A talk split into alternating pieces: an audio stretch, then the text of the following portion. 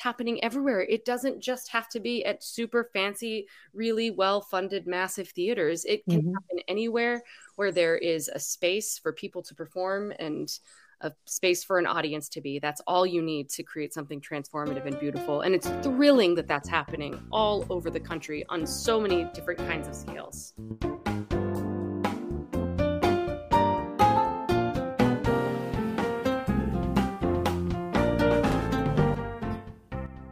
I'm Julie Nemitz, former for profit marketing executive to Fortune 500 brands turned evangelist for marketing excellence and innovation in live theater.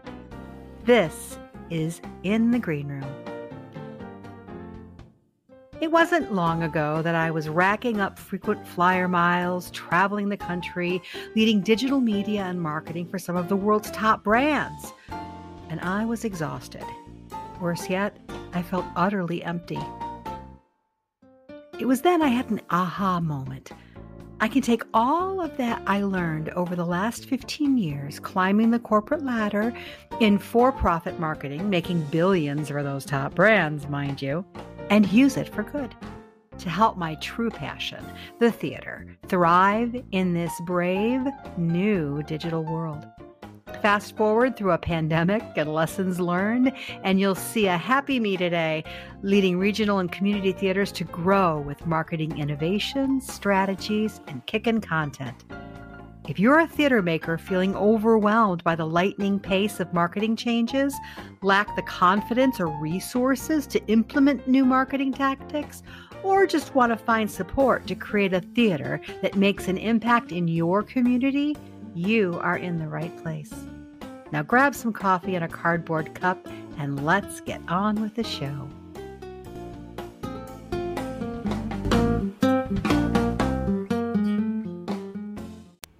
Well, hello there, all my favorite theater makers. Thank you so much for tuning into this episode. I am continuing my summer of interviews with two powerhouses. Few things get me as excited as when I get to meet smart, exciting and innovative theater makers, and that's exactly who I'm bringing to the podcast today. We're going to be talking to two of the founders and creators of Uproar Theatrics, Kyle Holmes and Laura Hall. Uproar Theatrics is on a mission to open up the theatrical pipeline to bring thrilling, fresh theater to the people, all the people, not just the theaters in New York City and that means your theater. I cannot wait to share these two guests with you, and you might even find a couple of titles of shows that you and your theater should seriously consider. Laura and Kyle, welcome. Hey, Hello. Julie, how are you? Thank you so much for joining me today. I'm really excited about today's topic. We're talking a lot about content and how marketing and content play together so wonderfully and so nicely as we all try to keep theater moving forward. And I came upon Uproar Theatrics during the pandemic and uh, was so happy to hear and see new ways of thinking in terms of licensing and creating new content for theaters. And I figured, what better place than this podcast to have Laura and Kyle come talk to us? So I would love to start this whole conversation off with you two telling me what is Uproar Theatrics? Uh, how was the company formed? And, and tell me about the backstory. So, Uproar um, Uproar Theatrics, we're an all digital licensing company. We're actually the only um, entirely 100% digital licensing company. So all of our materials and everything is um, sent digitally. We don't do any shipping of any hard copies or any printing. Um, and it was kind of born out of these conversations we were having with each other about how we felt like the show development to licensing pipeline had gotten really stagnant as far as um, it, it seems like that shows needed to have a presence in New York City before they were available to be licensed um, everywhere else in the world. And we kind of kept coming back to this idea that maybe what was best for audiences in New York City wasn't necessarily what was best for everyone else in the world. And so that was kind of like the the starting place that that kicked us off.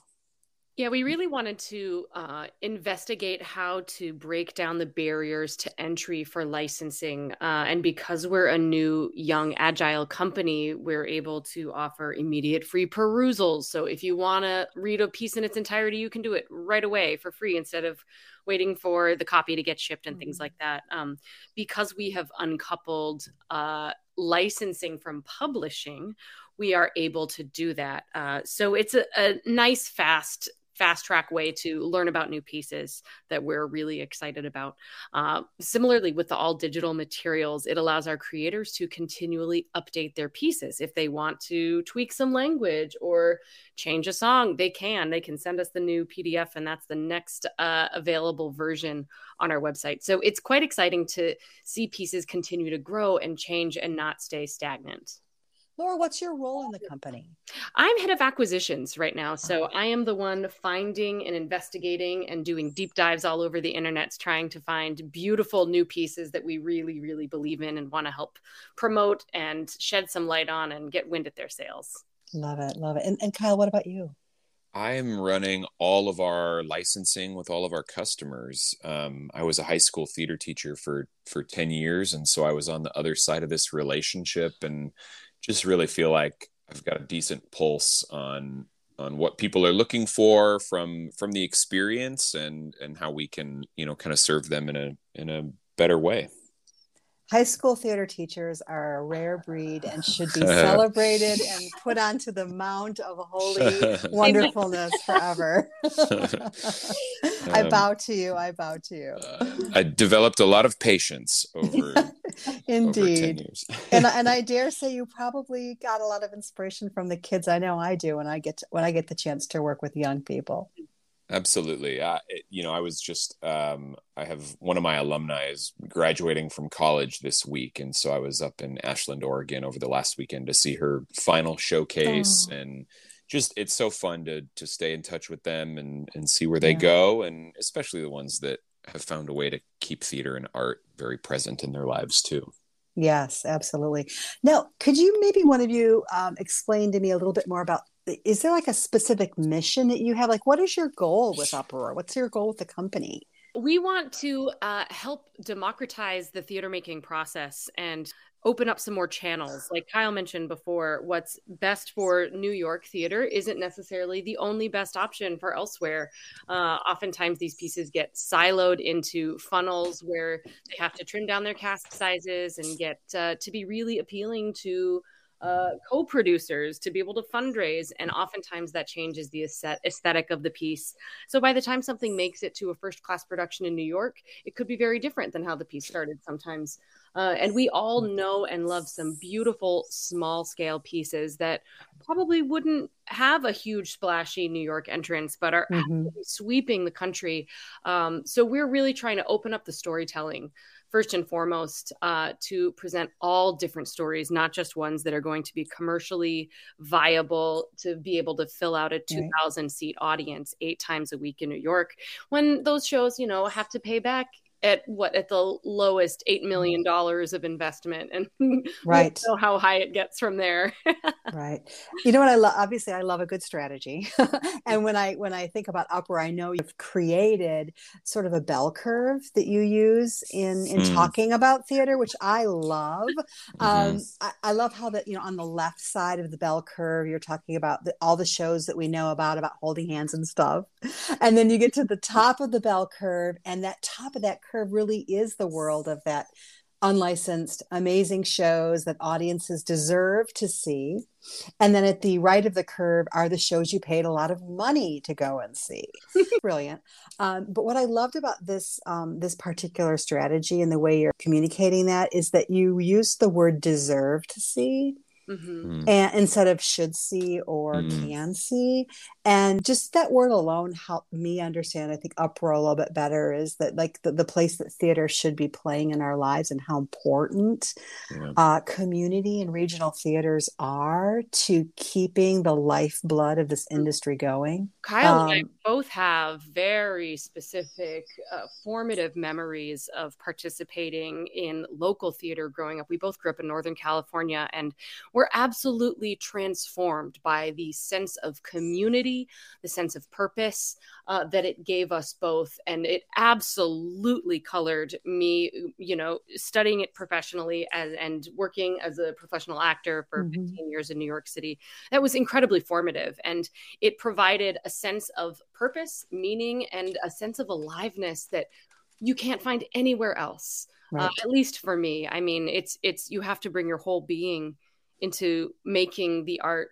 Uh, and the fact that it's happening everywhere, it doesn't just have to be at super fancy, really well funded, massive theaters. It can mm-hmm. happen anywhere where there is a space for people to perform and a space for an audience to be. That's all you need to create something transformative and beautiful. And it's thrilling that that's happening all over the country on so many different kinds of scales. It's time for the obligatory PSA, encouraging you to please sign up for my newsletter. I send out the newsletter, oh, I try to send it out at least three times a month, and it's filled with insights about the podcast. You'll also be the first to know about classes and workshops and guides that I'll be publishing at the Theater Marketing Lab. So head on over to julienemitz.com, sign up for that newsletter, and I thank you. when we and it's so funny when you when you ask people to tell you about their favorite I think everyone really has obviously like professional commercial Broadway shows or Broadway national tours or you know whatever it is like people have the their favorites there but so often what we've found is you'll hear that everyone also has that memory of seeing that show mm. that only a few hundred people got to see on that special Friday night in their community or in the city down the street or wherever and and nobody knows where it is now. Nobody nobody has heard mm-hmm. of or seen that show again. Right.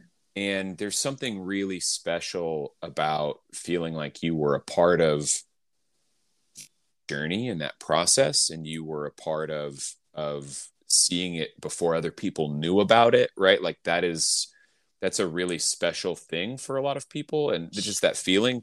And the fun thing about the shows in our catalog is you know we believe almost all of them are on that journey right? And we believe almost all of them are going to elicit that feeling from people when they see it is they're going to be like oh i we got to see this and experience this before it became almost mainstreamed. Um, and there's just something really special about that and we would love to give more of those shows those opportunities and those legs um, rather than them you know having that one mm-hmm. really great weekend run and and disappearing off into the sunset forever.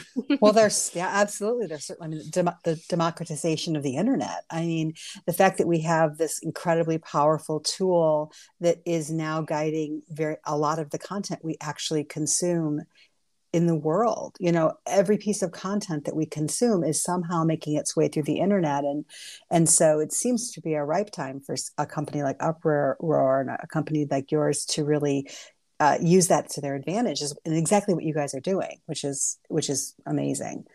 One of the reasons why I wanted to have the both of you on on the podcast was because of conversations that I've had at different points over the past six months or so as many theaters were finalizing their 2022 2023 seasons where conversations would come up about well you know you know we're really feeling like the pressure that we need to do a disney musical again and we need to do go back to the oldies we need to maybe even think about what does neil simon look like these days you know they're they're going back to mm. to places where a lot of them aren't feeling super inspired. They're looking maybe for some new, um, not just new titles, but also some new ways to think about lesser known plays and lesser known musicals. You know, what are your thoughts there? Uh, you know, have you been able to talk and, and help guide some theaters that might help other theaters learn from you? Absolutely. First of all, our heart absolutely goes out to anyone that managed to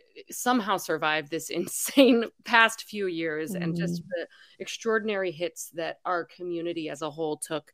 And yet people are still back in the ring, ready to fight, ready to try to like find art again. It's just beautiful. And I've been so inspired by how hardworking and positive everyone has stayed throughout this. Similarly, uh, we absolutely understand the need to have those big ticket shows with the familiarity and the sense of joy that comes with some of these larger names it's a great way to get your money back, right? Absolutely. To be able to fund maybe producing some of these lesser known works. So we absolutely understand uh, the financial incentives to do that, as well as the way to bring the community back together, rallying around titles that we all know and love. That's really important. And there's no world in which that should be discounted. Mm-hmm.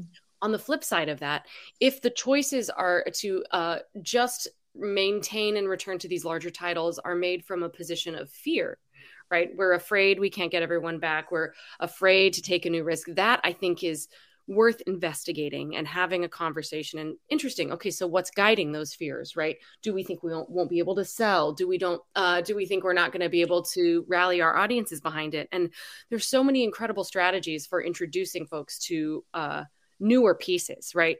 We've seen uh, really beautiful life cycles of really, you know, like not expensive uh, programs throughout the year in these these uh, theaters where they're bringing in creators to spend a week working with some actors, and no one's really it's not that expensive to do, mm-hmm. but pieces uh, get life and they get air breathed into it and new uh, uh, genius heads in the mix with it. And then we've seen you know the readings of that get sold to the subscribers interesting. And then people start feeling like they're a part of the creative process. And then we see one or two of those shows get picked up in the full season the next season. And you have people already spreading the word about it because they feel like they were a part of the underground when the show was just getting up on its feet and excited to come back and see the changes that it's undergone. So i think truly at least from an audience perspective the key involves letting the audience feel a sense of personal ownership and like they're a part of it, right? Like Kyle talks about his sports teams, right? Like, you know, they they probably won't. I don't know what sports teams are, but you know, when you, when you oh, my Niners, you know, and there's a sense of ownership. Like they got to show up to the game, like they're a part of it like the more we can get folks involved at a deep personal visceral level and create that buy-in the more um, rabid and hungry and excited they are to experience new stuff right? In knowing that it won't always be a, a, blockbuster every single time and that's okay because they're a part of moving american theater forward and the, that's huge. Yeah that's what i was going to speak to as well is just the relationship that that theaters have with their communities at, at every level right? I mean i was involved in a community theater when I was a kid, and I had a high school theater program that I was a part of as a kid. And, you know, we have the regional theaters in my city here, and at every level, you know, my family and I knew what the programming was at that theater, and we always, um, through that relationship, we came to trust the leadership of those theaters to pick shows that would be engaging and meaningful and exciting for us. And sometimes they were right those big name shows that we knew was like mm, this is the this is the holiday month show this is this is so we can fill the seats and the families can come and everyone can bring their relatives that are visiting from out of town but then we also were very also well aware of of when we knew it was a smaller, newer show that was picked for a specific reason for our community theater or our school group. And so, you know, I think especially as uh, the whole industry is really taking time to reflect on what we want to be offering people as an art form and mm-hmm. how we want to be serving our communities and what do the decision makers look like in our organization who are they do they represent our community right? Like all of that trickles down into the programming that we provide. And so yeah you know i think as we are actively as an industry trying to make sure that the leadership groups are diverse and representative of our communities we need to trust that the shows that we select um, are also going to be appealing if they also are representative of our communities. Um, so I, you know, I think right. I think there's a lot there, but I think I would encourage everyone to trust trust these people to keep supporting them. You know, the families in your community are waiting to come back to you and they want to be challenged and they want to be thinking about new things and they want to be having conversations about what they just saw and being excited about it. And Disney titles are really fun. Absolutely. Like there is a place for those. Oh, absolutely. But our Disney titles going to keep us talking for weeks after we see them about what we saw on stage and how you know it changed the way we thought about Mhm. something Right. maybe maybe not and Right. so i would yeah i think there's there, Well, you you gotta both- trust that relationship Absolutely, and you both brought up really such such important points, Laura. It it really is not only just the democratization of the internet, but also the the advent of social media has created a world where we all do feel like we need to be included. We need we feel like our voices need to be heard, and that's such an interesting point. I think for theaters to think about is how are we integrating our communities into our process. I think Yeah. so for so many years, for so long, theater was sort of this mysterious thing that happened behind a curtain, and you just sat in the audience and you you experienced something, and then you went home. That that it's changed so drastically, and and in terms of like, let's dovetail this into marketing for a minute. In terms of figuring out how to market to new audiences, market to people that n- perhaps may have never walked through the doors of your organization, mm. that maybe don't feel included or feel like your theater is accessible when you change the conversation and bring them a topic that is pertinent to their own life they're going to their ears are going to perk up Yes, Yeah. absolutely. You it's such a tremendous opportunity to bring in a different audience that's right in your community, just embedded right there that you haven't been able to access yet by bringing in content that might resonate with them in a way that some of these older, more familiar titles doesn't. It's thrilling to see the landscape of some of these audiences change and then how people are sitting in the actual audience reacting to pieces, like not following all of the rules of traditional theatrical and Mhm. stuffy audiences. I love it. It just it feels like there's a vibrancy and life that's coming back to it that we haven't had in a long time. And I think we're just on the riding the wave into something that's going to be beautiful and every theater at every level can participate and include this mentality somehow. right. I would love to t- turn for a second and talk or maybe more than a second talk about how you've come to your catalog how Mm, you've mhm. you've um, looked at the pieces that you've looked at and how you've decided what to license and, and what is available right now. Mm, great question. It is uh, an art and a science. Uh, we have some really specific requirements, um, many of which are actually up on our website under the contact us page. Um, but we're looking for uh, the, the pieces that we represent are, first of all, incredible quality. Um, there is a room for fluff, fun, and things like that. Um, that's th- not much of that in our catalog. Uh, we have just excellently crafted plays and musicals. Um, our, our pieces generally center around the lives of characters in their teens through 30s uh, because that's how we found there's such a large amount of theater makers out there on both sides of the theatrical table uh, that are hungry for new material that really speaks to issues that are relevant to them in ways that don't pl- doesn't play it down or turn it into an after school special. Um, and all of our Mm. pieces have uh, we want them messy nuance complexity compassion and my my favorite a deep and unrelenting love of humanity. Uh, things that zoom in on all kinds of lives not just those that we're used to seeing on the main stage. Um, one of the really exciting aspects of being totally digital is we don't have to balance the risk of shipping, printing, storing thousands of copies and like, well, will this pay itself off? Because if we get a Mm. really beautiful piece that would be incredibly challenging to cast, except for the four theaters that are able to do it, we're able to pick it up um, and make it available for the groups that do have those really specific casting requirements. We just really want to democratize the whole process. But um, truly, like the the through line is incredible quality uh, pieces with nuance, complexity, and that deep love of humanity. Just really messy and wrestles with the good stuff. That's amazing. I mean, and two, you know, the other thing too is that you know because you're all digital, I'm I'm assuming that there's so much more freedom in your ability to rotate in and out of in in titles and out Mhm. titles. Mhm. You know, when I look at your catalog right now, you have some very very topical pieces that Mhm. have a, a, a pertinent and immediacy right now uh, in our world that give theaters the opportunity to tell a story and have it be relevant to a situation or an experience that we're all having. I'm, you know, I'm thinking about, you know, Prospect High Brooklyn, Mhm. um, Yeah. a piece. I would one of you mind talking about that a little bit?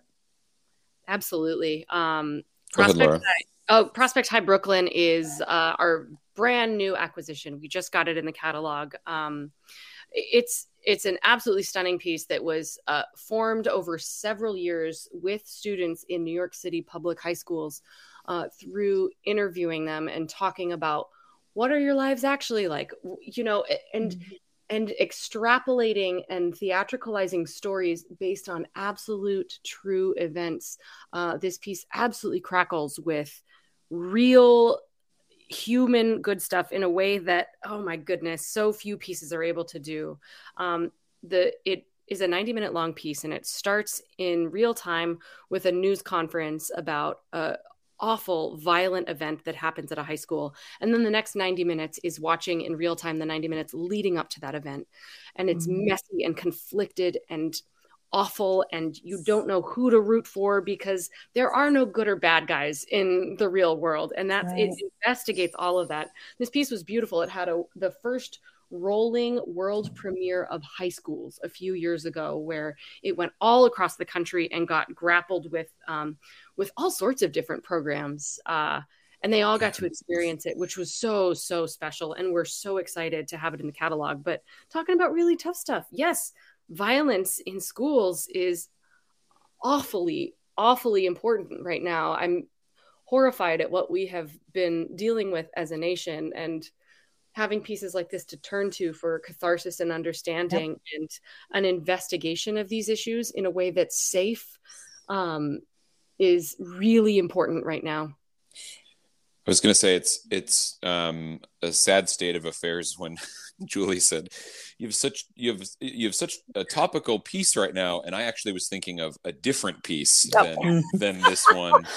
Um, my my head went right to abortion road trip. Road trip. That's right. Mm-hmm. Yeah, by mm-hmm. by Rachel Lynett, who just won the Yale Drama Prize. Um, yep. and uh, it's you know also incredibly topical, incredibly poignant. This beautiful piece um, about women crossing state lines for because they need to to seek out healthcare that's not available to them in their state. And it's heartbreaking and it's um, got those moments of humor. And it is just such a great way for a community to you know sit down and explore something and unpack something and th- that maybe they have not found a good way in yet to that conversation or a good way to think about it yet. And yeah just just such a beautiful piece that that we're really excited about. Theater makers are they I know we wrestle in we have two sides of our heads. It's like we're a world of Geminis, but we have two two there's a part of our brains, a part of our heart and our soul that believes that our art needs to to push forward thinking and push forward stories and experiences and help our audiences grow, learn, and change and trust. Mm-hmm. And uh, I just might I have to tip my hat to you guys because you are really um, encapsulating that in in your portfolio. You know, it isn't easy to um, necessarily immediately think that that's the hat you want to put on this season, but it's necessary. And uh, from a marketing perspective, going back to the, what we talked about earlier, it is so critical that your audience is along with you because they trust you, they know you, and they like you, mm-hmm. and they believe that you will put something onto your stage that they yeah. know that they will walk away with an experience that is changing them or entertaining them or both. Mm. And there's and there's a strategy and a dance to that, right? Mm-hmm. If you're if your theater is interested in in putting up something like abortion road trip, but you're apprehensive or concerned, then you know you can be very strategic with how you set up your season right? Mm-hmm. where can you where can you put this and what shows can you put this in between that is going to keep your subscribers your season ticket subscribers happy or is going to make you feel confident that there's not um, you know an exposure there that makes you uncomfortable as a, a business right? So right right. exactly. and and you know i think um, we've seen we've heard from folks that are apprehensive and have said, "Hey, what if we did this as a staged reading instead?" Right, where it's not going to mm. get the mm. full blown budget that maybe one of our main stage productions would get, but we still think the story is really important, and we want to kind of get a temperature from our community of how that's going to land. um, that's great. It's still a story that's worth being told, right? And plan and budget for that in a way that's going to make you and your theater feel safe and comfortable. Exactly. And wow, you know, that is that is a that's finding a challenge and finding a solution for it you know maybe it is a staged reading maybe it is a smaller group experience a smaller group project that's that's absolutely 100% right i have to ask you uh, about one more title um, it being judy garland's 100th birthday this mm-hmm. this week. Mm-hmm. Um, I certainly my eye certainly went to uh, a title that you are releasing this fall, I believe, called yeah. the, Hippest, the Hippest Wizard of Oz. Are you able to tell us some more about that?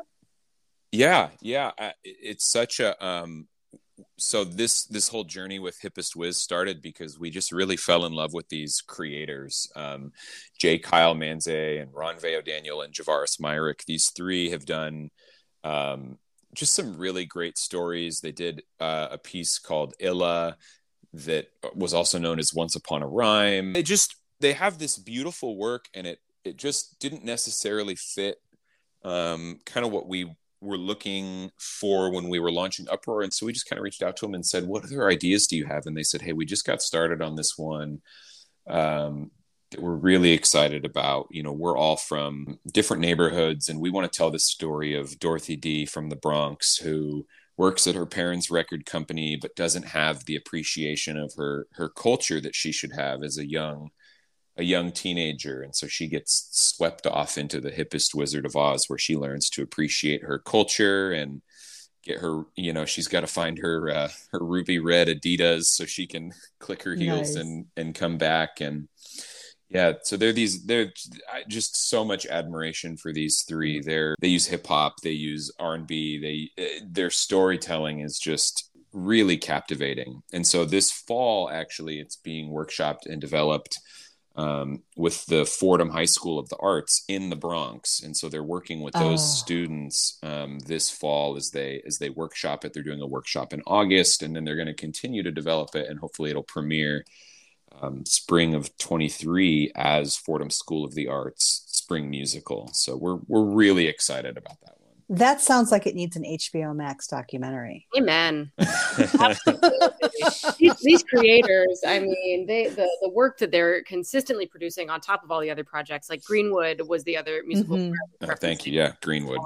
Yeah, which is this gorgeous investigation of um, the Tulsa Race Massacre in 1921 and Black Wall Street, and oh mm. my goodness, it's a it's a stunning piece. But yeah, this oh boy, watch out for this creative team, y'all. Goodness, that's awesome. Well, I think, you know, one thing that I was thinking about when we were talking about how do you gain consensus and get the key decision makers on board with putting newer material into your season, because getting your audiences on board is an entirely different story than getting your boards on board, mm-hmm. as it were. Um, and depending on their backgrounds, you know, it might be a little bit tougher of a sell, or it's just about finding ways to communicate with them. But I think one of the really important things to remember is it's really great for a theater to be on the ground floor of a newer piece and help put wind at its sails and watch it mm-hmm. move across the country that that really means something i think when when you want to take a good hard look at your mission statements and figure out how if if you do want to help move american theater forward helping a newer piece along the way like this and paying these artists so they can continue to write and work so we don't end up with just the old catalog right that's wildly important and brings a lot of i mean pats on the back to a theater in my opinion like when i'm researching mm-hmm. some of mm-hmm. these incredible smaller theaters that are doing just gorgeous work like i take note we take note of who has uh, developed pieces there it's really a, an important part of helping the trajectory of american theater move forward where can podcast listeners and can we learn more about you where, more, learn more about uproar? You can head on over to the website uproartheatrics.com uh, and you can peruse all of our pieces for free right away uh, so read to your heart's content uh, and and with a lot of other licensing houses don't be afraid to reach out if you have questions. We love the matchmaking opportunity of mm here is our subscriber base. They like this show and this show. We tried this show, it bombed. What do you think? Like, what would fit in our season next season between these shows? We love that game. Um, and a lot of other licensing houses have those resources available too. So don't be afraid to reach out and ask questions uh, about those kinds of things because they're free resources of people who are experts on this material. So don't be afraid at all. Uh, you can get us on Instagram, Uproar Theatrics, as well as Facebook. Uh, you can find us anywhere you want us to be, baby. I love it. And you're also going to be, uh, if you're listening to this podcast in the month of June, uh, Uproar Theatrics will also be uh, at the International Thespian Festival. So look for them there. Absolutely. We're so excited. We're teaching a bunch as well, which uh, we're really looking forward to. I have worked with an amazing nonprofit called Art Equity and their leadership team, and they are working with um, community and professional uh, and amateur theater creators and boards all over the country to help move theater as an industry forward as a more equitable and inclusive and representative space. And I was a member of their first national board cohort, which was like a three day intensive where we met there were you know 30 or 40 of us from all over the country from theaters everywhere that met and you know really did some some hard work on mm-hmm. how we as a predominantly white industry need to do better and what that work looks like to bring more people to the table and ensure that other people have more agency in, in some of this decision making so I would encourage everyone to, if that's something that you're passionate about or something that you're interested in, it's artequity.org. And it's a, the work that they're doing is, is really, really important. And it's so hyper focused on what we're talking about in our industry. And I think that's really invaluable. Well, you two are perfect guests because the perfect guests always teach me something. and um, I did not yet know about uh, about artequity.org. And so now I get to dive into myself and find out all about it. I'm really excited about that. Thank you, Kyle. Absolutely. Yeah. I love to end every podcast interview with two fast, quick mystery questions. So are you guys are you guys game? Ready. Okay. Okay.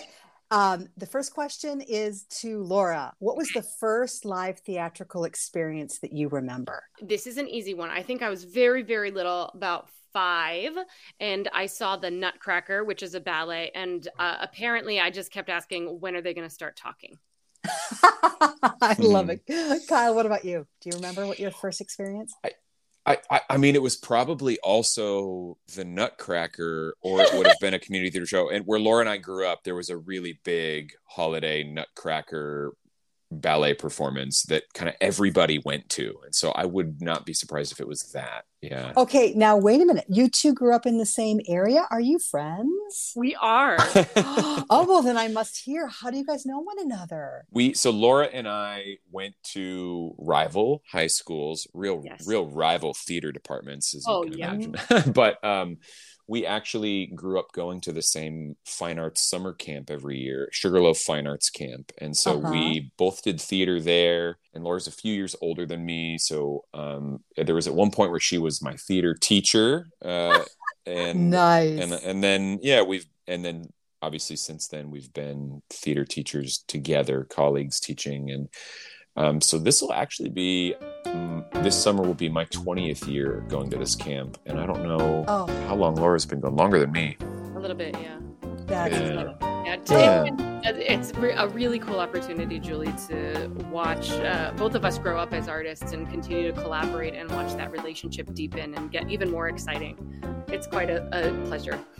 That's awesome. Okay, the second question and the last question is the hardest one. If you could only if you could only name one, what is your favorite play or musical and why?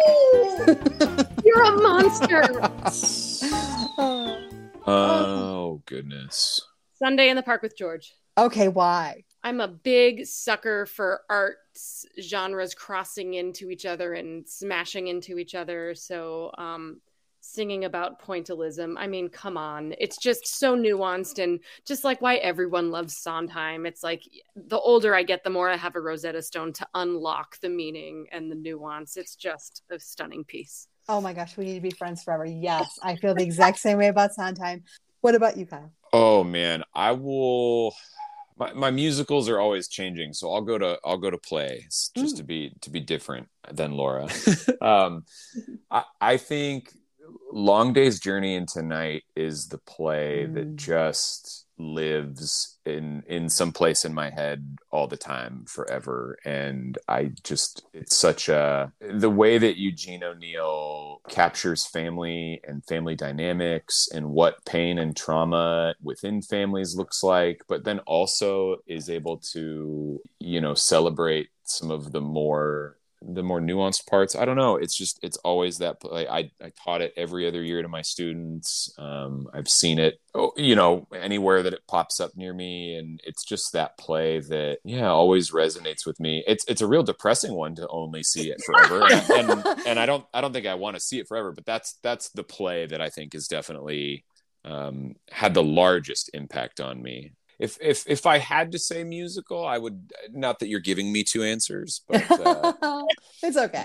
we have a we have a piece in our catalog called The Unfortunates um, that I saw for the first time at Oregon Shakespeare Festival, like I don't know, ten years ago or something now, and uh, then it had a run at, at, ACT, and and now it's in our catalog, and um, it is. I've I've never seen a musical that yeah has just stirred so much inside of so many people that they couldn't explain if that makes sense. You know it's one of those mm. shows where everybody walked out and went i have no idea what that was. I don't know how to articulate it but i am so moved by what we all just experienced together and i'm going to think about this and talk about this for a long time. And that is the musical that did that to me so much so that i sought it out and made it you know the first it was it was truly the first thing in our in our catalog because it just has meant so much to me that I was like we need to help this story find its its way in the world. And then here's what's wonderful about the Uproar model. You anyone that's listening to this podcast can actually go to uproartheatrics.com and read The Unfortunates for free. Woohoo! Mm-hmm. that's that's what we're going for. Laura and Kyle, thank you so much for being here. Thank you thank so you for much for having us. So great. And keep up the good work, everyone out there. We're really impressed and proud and honored to be a part of this community. Well, there you have it. Didn't I tell you you'd be impressed and inspired? Now, I want you to head on over to uproartheatrics.com and check out one of the titles we talked about today Maybe there's another one that sounds interesting to you. And the great thing about Uproar is you simply can download it and read it for free. So until next time, remember, just like Uproar Theatrics, Kyle Holmes and Laura Hall and myself, let's keep working to keep theater moving forward, friends. Take care.